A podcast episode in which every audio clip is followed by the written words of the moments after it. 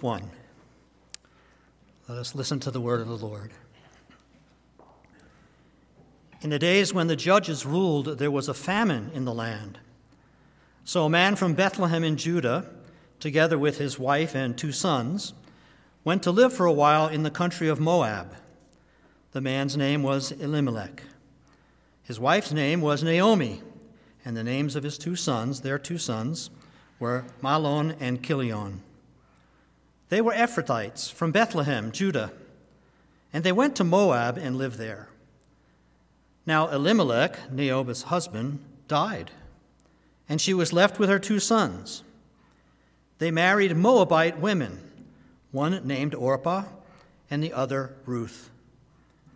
After they had lived there about ten years, both Mahlon and Kilion also died, and Naomi was left without her two sons and her husband. When Naomi heard in Moab that the Lord had come to the aid of his people by providing for, food for them, she and her daughters-in-law prepared to return home from there. With her two daughters-in-law, she left the place where she had been living and set out on the road that would take them back to the land of Judah. Then Naomi said to her two daughters-in-law, "Go back, each of you, to your mother's home. May the Lord show you kindness as you have shown kindness to your dead husbands and to me. May the Lord grant that each of you will find rest in your home, in the home of another husband." Then she kissed them goodbye, and they wept aloud, and said to her, "We will go back with you to your people." But Naomi said, "Return home, my daughters. Why would you come with me? Am I going to have any more sons who could become your husbands? Return home, my daughters. I am too old to have another husband. Even if I thought there was still hope for me, even if I had a husband tonight and gave birth to sons, would you wait until they grew up? Would you remain unmarried for them? No, my daughters. It is more bitter for me than you, because the Lord's hand is turned against me." At this, they wept aloud again.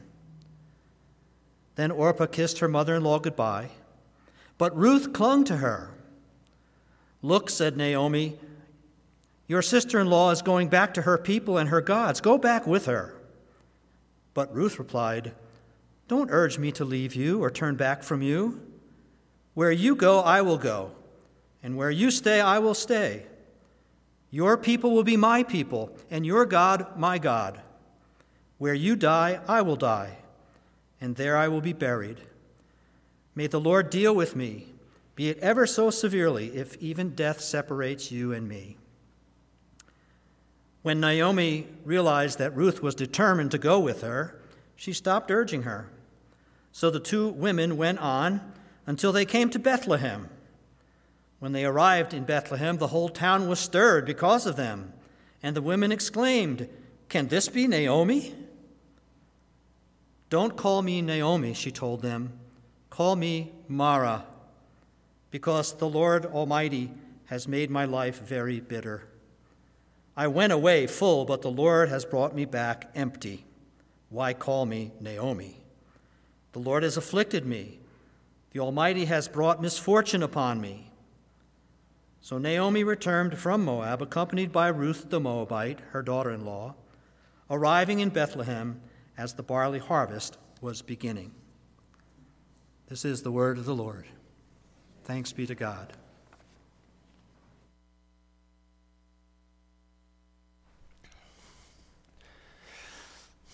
The other day I was having a conversation with the sibling of a young man who's going through a hard time. Fifteen years ago, he went off um, to college. And uh, and then he went into consulting work after college in New York City. He did a little time on Wall Street, and then he moved out west, um, Salt Lake, to learn about how companies work. Several years ago, five years ago, he started his own company with a, a few of his friends. It was tough at first, but eventually it became quite successful. He had a chance to sell it at one point to his original employer, Um, but it meant too much to him to sell so soon. The company was his pride, his joy, his life, his identity. And then COVID hit, and it all went south. Uh, his company fell into bankruptcy. It was engulfed like a sandcastle with the incoming tide. Um, and this young man saw his dream disappear, and his security, his prestige, and his self-esteem melt away with it.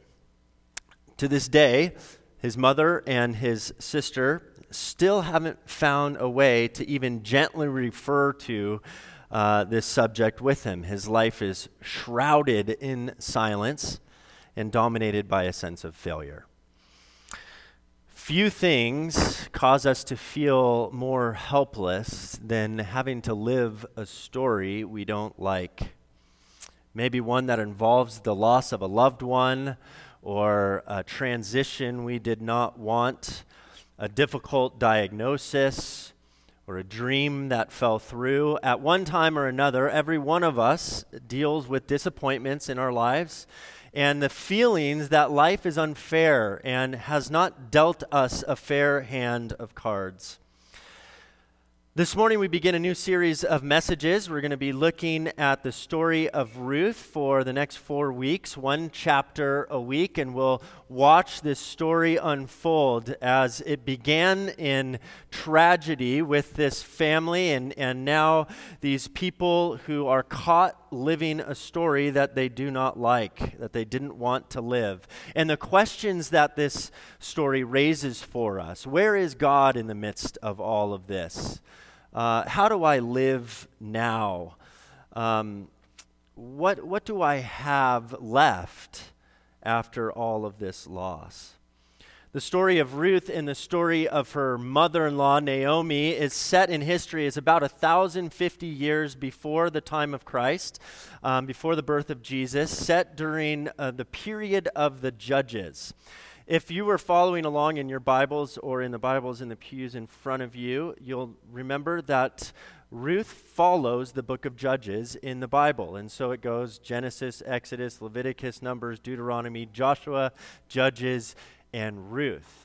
And the period of the Judges is a time of kind of chaos and anarchy. The, the people of God, the Israelites, they have made their way through the wilderness with uh, Moses and, and then Joshua. Then at the end of the book of Deuteronomy, they're at the brink of the promised land. Joshua then leads them into the promised land, and they conquer the land. And as time goes on, they grow complacent, and they become they start worshiping foreign gods, and they and the social fabric descends into chaos. This is before um, any of the kingdoms have been set up, and so God sends judges to lead them back um, into uh, right relationship with Him, and then they kind of do that, and He rescues them, and then they kind of get right with God, and then they get complacent, and then they things kind of descend into chaos, and then a judge comes and helps brings them back, and and this is kind of the cycle of Israel's life during During this period. And you can see at the end of the book of Judges this famous line where it says, "In those days there was no king in Israel. All the people did what was right in their own eyes." Uh, another word for that is anarchy, right? And so this is the historical setting of the book of Ruth. Now, Ruth doesn't take place after, even though it come, follows the book of Judges. It takes place during the period of Judges. It's as though the story of Ruth and, and her family is sort of taken and, and looked at under a microscope during this period of chaos in the Judges, um, in time of the Judges. So the story begins with this woman, Naomi, and her husband, Elimelech. They were Ephrathites, which means they were from Bethlehem. It was part of Bethlehem, about five miles south of Jerusalem, and famine had struck the land. You might remember hundreds of years earlier when famine had struck the land and the descendants of Abraham had to go to Egypt, right? Um, well, similarly, um, Naomi and Elimelech decide that they need to leave in order to go to another land where they can find some food. And so they go to this land of Moab. They find uh, and they bring their boys, Kilion and Mahlon. They head out across the Dead Sea. Here's a little map of the region. Um, about fifty miles away, they stop, make sure to stop at Arches um, before heading into Moab um, and visit the visit the arch there. But anyway, so di- different arches, but only fifty miles away, but a completely different world, uh, a totally, like they've been on a different planet. Um, they have different cultures, they worship different gods, they have different sets of values, and there's a long history of, of trouble between Israel and the Moabites. We'll get into that in the coming weeks. But they settle down there, and God, it seems, provides for them. The two boys, they grow, and they marry local Moabite women, one called Orpah and the other called Ruth. And indeed, everything seems to be going um, as fine as you can expect until the angel of death sweeps into the land, and Elimelech dies, Naomi's husband, first, leaving her with her two sons and her two daughters-in-law. Then uh, ten years passes, and the two sons die. And so now she is left with her two daughters-in-law. Um, they had uh, you know, all widows, right? So here's how the family tree looks, just so you can conceptualize this. We have Elimelech married to Naomi. They're Israelites. They're two Israelite sons, Mahlon and Kilion, who marry Moabite women, Ruth and Orpah. And right off the bat, in the beginning of this book, in the beginning of the story, we get the sense that God is up to something, even in the midst of the tragedy. And the reason we get that sense is because in Hebrew literature, when you see irony at the beginning of a story, it raises questions that you, the reader, can expect will be resolved later on in the story. And right off the bat, there are several points of irony that surround the names of these characters and places. Um, so let me look at these really quick. The first is that there is a famine in the land of Bethlehem. You know what Bethlehem means? It means house of bread. So there's no bread in the house of bread, which then leads to the question, are you sure Bethlehem is the house of bread? Which then leads to the question, are you sure Yahweh is your provider? The second point of irony surrounds the name Elimelech. Elimelech means my God is king. So the king's role is to provide for the well-being of the citizenry, right? So my God is king is forced to leave the, the house of bread because there's no bread, and then he dies. Are you sure your God is king? Raises that question. It doesn't seem that way. It seems as though the author se- seems to be saying, suggesting that God is a delusion. Ha, how funny it is to say my God is king. And then, of course, there's the sons' names, Mahlon, which means sickly, and Kilion, which means frail or wasting away. Um, that's kind of an unfortunate situation, right? Um, How would you like to introduce yourself in this way? Hi, my name is Sickly, and this is my brother. He's wasting away. Uh, so they quickly perish, right?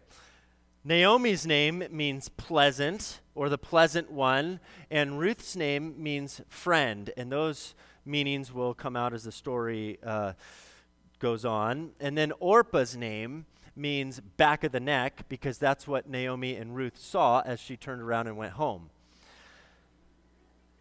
I just want to pause for a moment and say a couple of things about tragedy and grief and loss in the life of faith. And the first is that tragedy falls on all of us. I wish I could say that if you give your life to Christ and you become a Christian and you read your Bible regularly and come to church and pray every day, that you will have nothing but blessings in your life. But obviously, I can't say that, and we all know that that's not true. It wasn't true for Jesus. It wasn't true for his followers. It wasn't true for the patriarchs and prophets that came before him, and nor is it true here in this situation for Naomi and Ruth. The story of Ruth is a story of what many people would c- simply call a story of bad luck. I mean, the the tragedy that happens to them and this family is not caused by any of her, any of their decisions or any of their actions. There's no, no kind of sin that you can relate, that this is like punishment or something like that. But nonetheless, it still feels in some ways like some kind of story of failure. Failure. Sometimes we experience tragedy in our lives. Whether or not we had anything to do with the tragedy that we experience, we experience nonetheless, uh, we experience it as, as failure. And whether it's our failure or the failure of someone else or the failure of nature or the failure of God, and we and we have other sophisticated things for calling failure something other than what it is. We call it a learning experience. Um, we call it broadening our experience, or uh, or we might call it a blind alley. We will say things like, if it doesn't kill you, it m- will make you stronger. And the truth is that uh, failure, loss, tragedy happens to everybody at some time or another, and nobody ever wants another opportunity to grow through suffering. Thank you very much. But the problem is we can't avoid it. It's inevitable. And so the second thing I want to say about that is that these experiences, when we have them, whether it's grief, tragedy, failure, they have the power sometimes to set us on a new course and a new chapter in which our lives will be expressed in a new way. Not that it's an opportunity to celebrate or to pursue, but sometimes awful situations have the power to motivate us to go in a different direction in our lives. And that's exactly what happens with Naomi here. Uh, Naomi, at this point, she could have th- thrown up her hands um, and wallowed in her grief and self-pity, but she didn't, doesn't do that. Instead, she decides to take definitive action and return back home. No matter what the people in Bethlehem might say about her leaving when the going got tough, or allowing her Um, pure Israelite sons to marry foreign Moabite women, no matter what they might say, she was determined to go back to her homeland. She was forced and motivated by this tragedy to go in a different direction. Henry Nouwen said it like this. He said, "The dance of life finds its beginnings in grief. Here, a completely new way of living is revealed.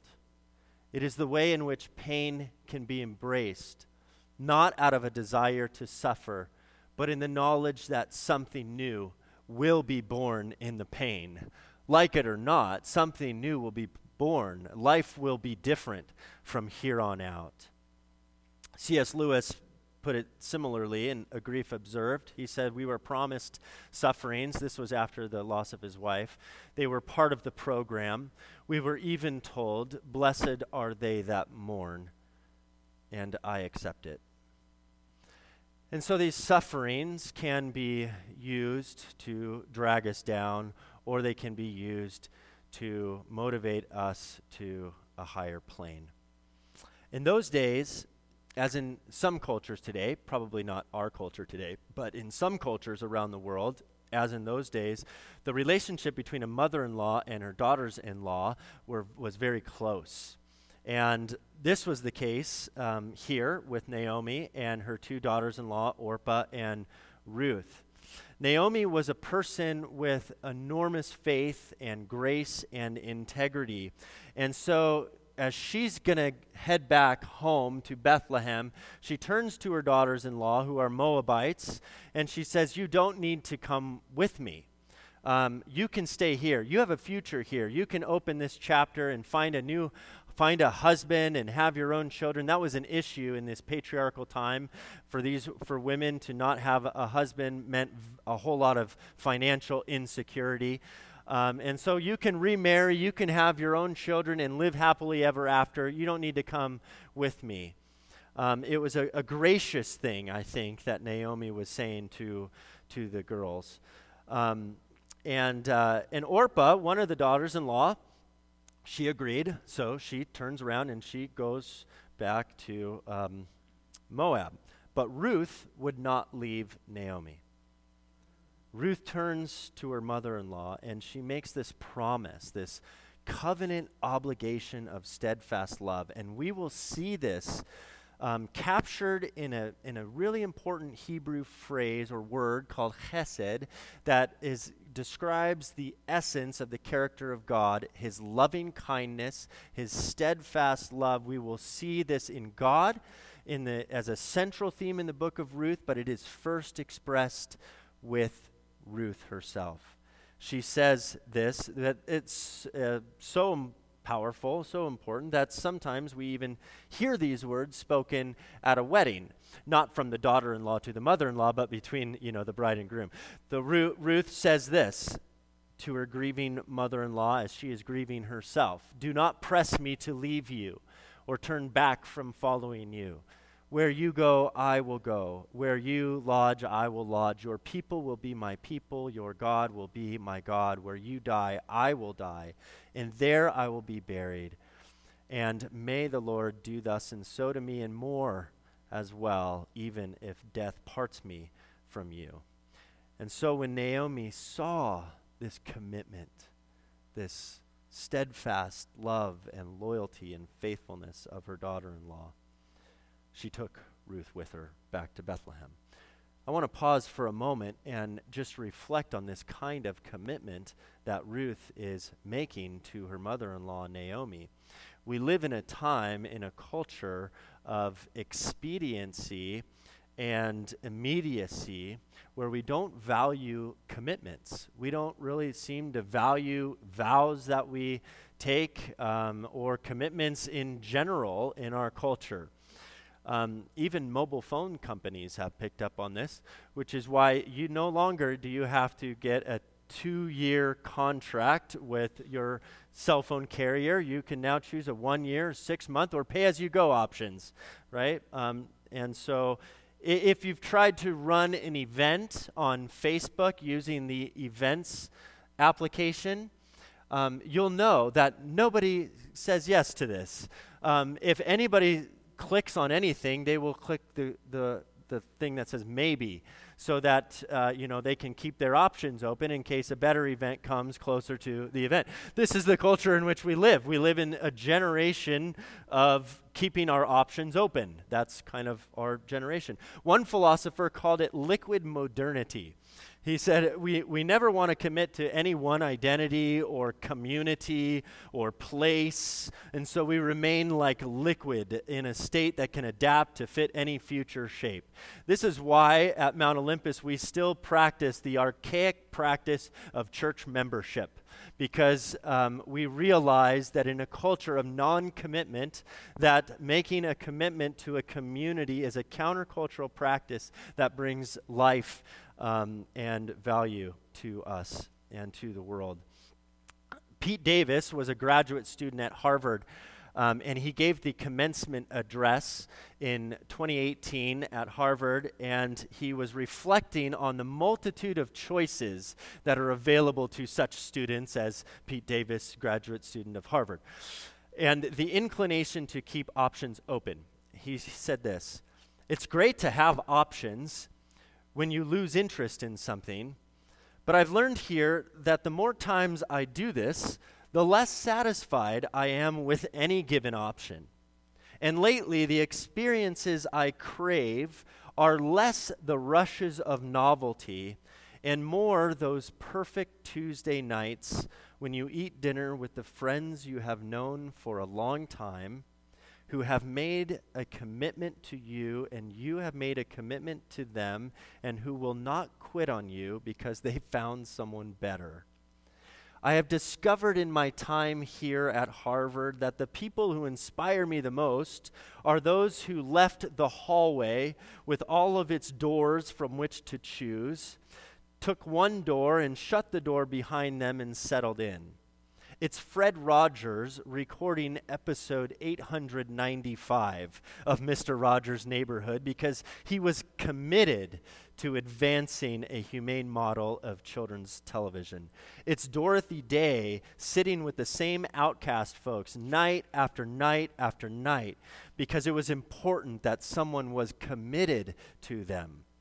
It's not just the Martin Luther King Junior who confronted the fire hoses in nineteen sixty-three, but the Martin Luther King who hosted his thousandth boring planning meeting in nineteen sixty-seven. Did you know that the word dedicate has two meanings?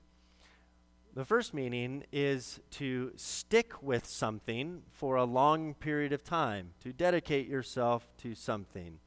The second meaning is to make holy. And I don't think those are a coincidence. I don't think that's a coincidence. Because the practice of holiness is the commitment to a long obedience in the same direction. And I have seen um, in the most dedicated people around me, um, what I have witnessed is a per, the, this pursuit of holiness comes with a, a large side helping of joy. Uh, we commit ourselves, and joy becomes a byproduct. In his book, A Long Obedience, in the same direction, the late Eugene Peterson wrote this. He says there's a great market for religious experience in our world. In other words, we like to all the feel goods of church and stuff, the experience. There is little enthusiasm for the patient acquisition of virtue, little inclination to sign up for a long apprenticeship in what earlier generations of Christians called holiness. And so Ruth, this outsider, this Moabite, becomes our teacher for what this kind of commitment looks like in our modern world. But there in Bethlehem, the, the grief begins to hit home with Naomi, what she had been holding in for so long. When she comes to the familiarity of her community, it just comes out. Um, her friends hadn't rejected her; they welcomed her, and they even welcomed Orpah and Ruth. Or um, they even welcomed Ruth. Orpah didn't come, um, but they hadn't rejected her uh, in any way. And so, in the midst of all of this, she bursts out. Her grief gets a hold of her, and she says, "My name should not be called Naomi. I should be called Mara or Mary, which means bitter.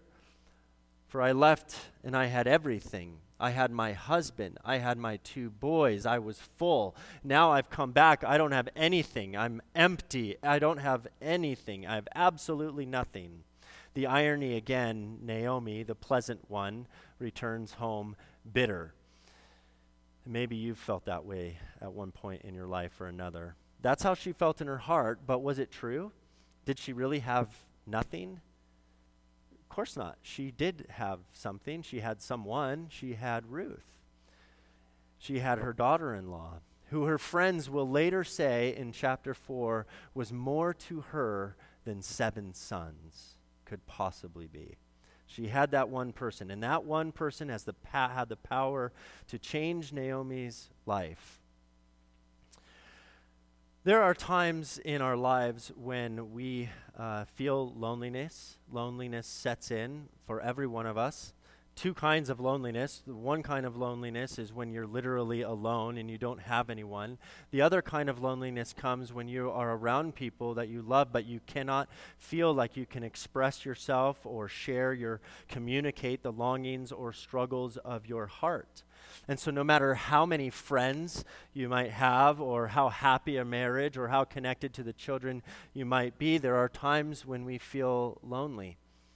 And for the most part, we attempt to fill this void. We fill it with activities and stuff and family activities and other activities that we keep going to fill the void. We have dreams, we have goals, we have achievements that keep us focused. And yet in the quiet place of our soul, there is this sense of, I don't know if I belong, or I don't know if I if I feel understood or appreciated. And when the things with which we have filled our lives then are removed, that's when the loneliness screams out. It bursts out, as it did with Naomi. And as we see in this text, this outburst of complaint, of lament, when, when this happens, it is registered. God hears that complaint, hears that lament. He hears it from Naomi. Sometimes in the midst of our tragedy, we miss how God answers. We miss God's provision in our lives that come to us in the form of people who stick by us and love us. In the book of Ruth, as in Esther, there's no word from God.